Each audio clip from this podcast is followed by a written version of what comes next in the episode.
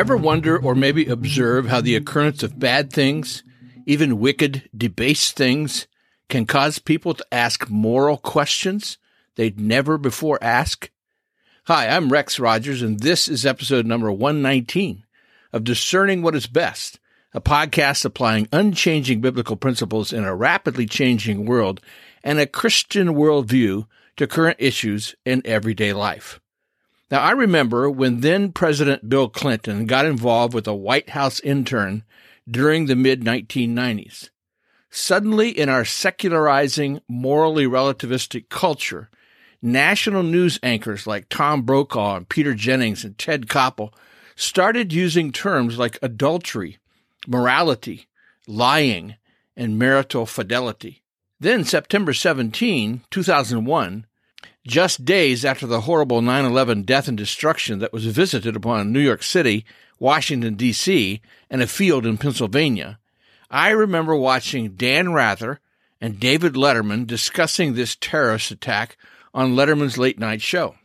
What struck me at the time was that these two celebrities, one known for his toughness, who'd been in war zones all over the world, and the other known for his irreverent take on life, were genuinely scared.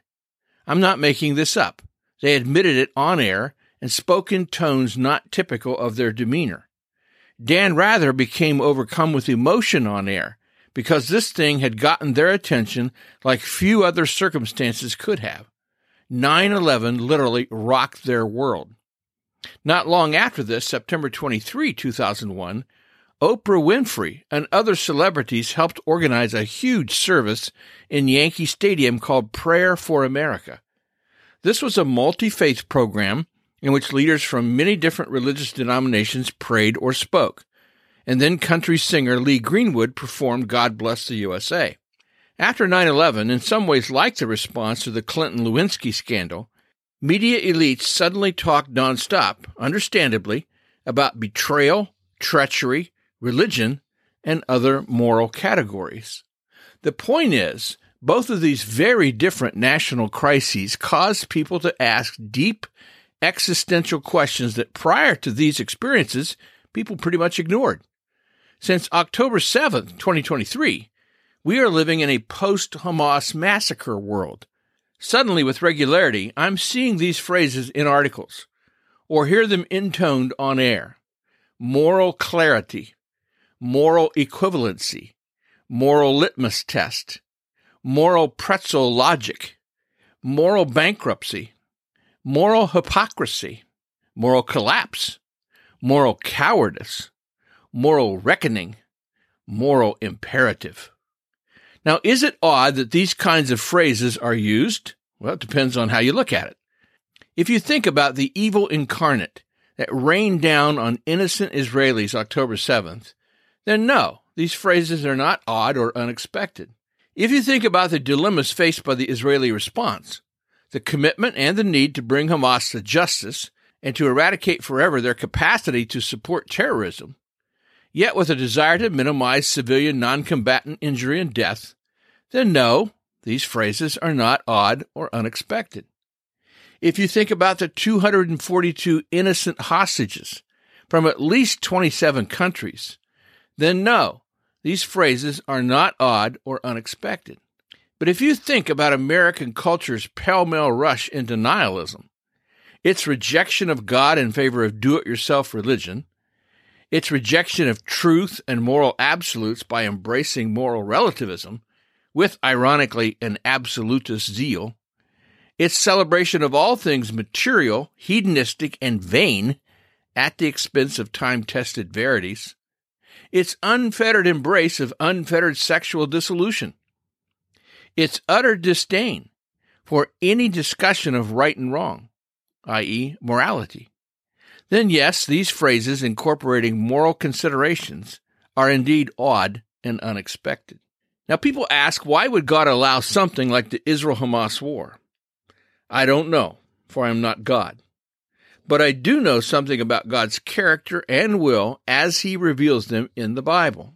God is not the source of evil, but he allows human beings to choose.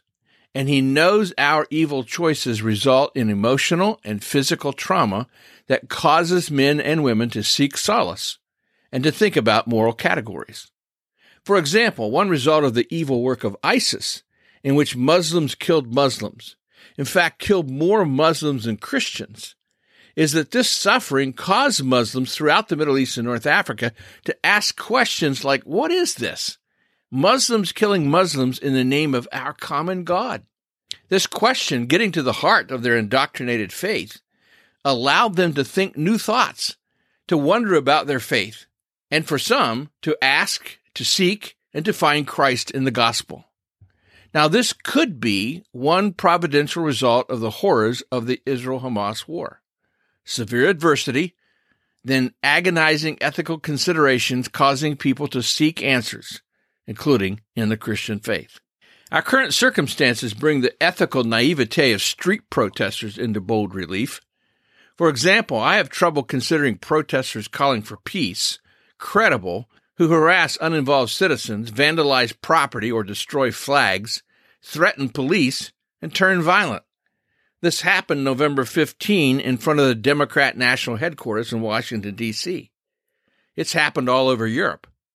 I have trouble with protesters who accuse Israel of holding Palestinians to a collective responsibility, i.e., collective punishment of the many for the wrongdoing of the few, who then turn around and harass, even physically and verbally accost American Jewish students heading to the dining hall, or a Jewish professor in his classroom, or a Jewish person walking the street, as if these American citizens who happen to be Jewish have anything whatsoever to do with the Israeli leadership and the IDF. Who's assigning collective responsibility now? In racial overtones, no less. And what happened to the hostages? It's as if they've been written off, out of sight, out of mind. I'd like to see a pro hostage demonstration. Now, this did finally happen. November 14, some 290,000 marched on the Washington, D.C. Mall for Israel, for the hostages, and for peace, making this one of the largest gatherings of Jews in U.S. history at a time when an ongoing war in Gaza has sharply divided public opinion around the world.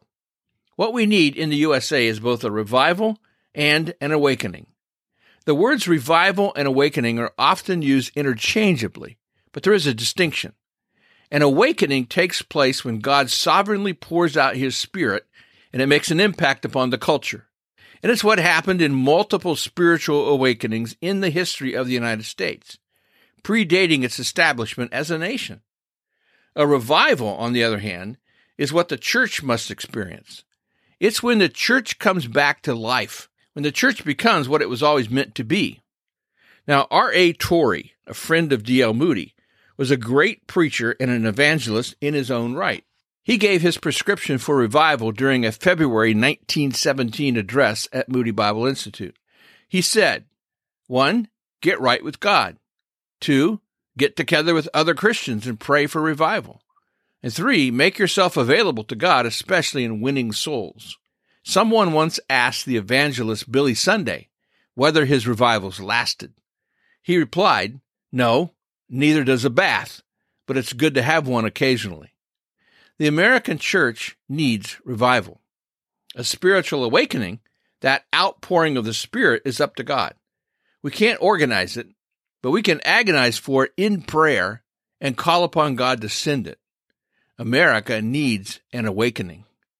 Pray to God that He will pour out His blessings upon our nation. We need His grace. Well, we'll see you again soon. This podcast is about discerning what is best if you find this thought provoking and helpful, follow us on your favorite podcast platform. Download an episode for your friends.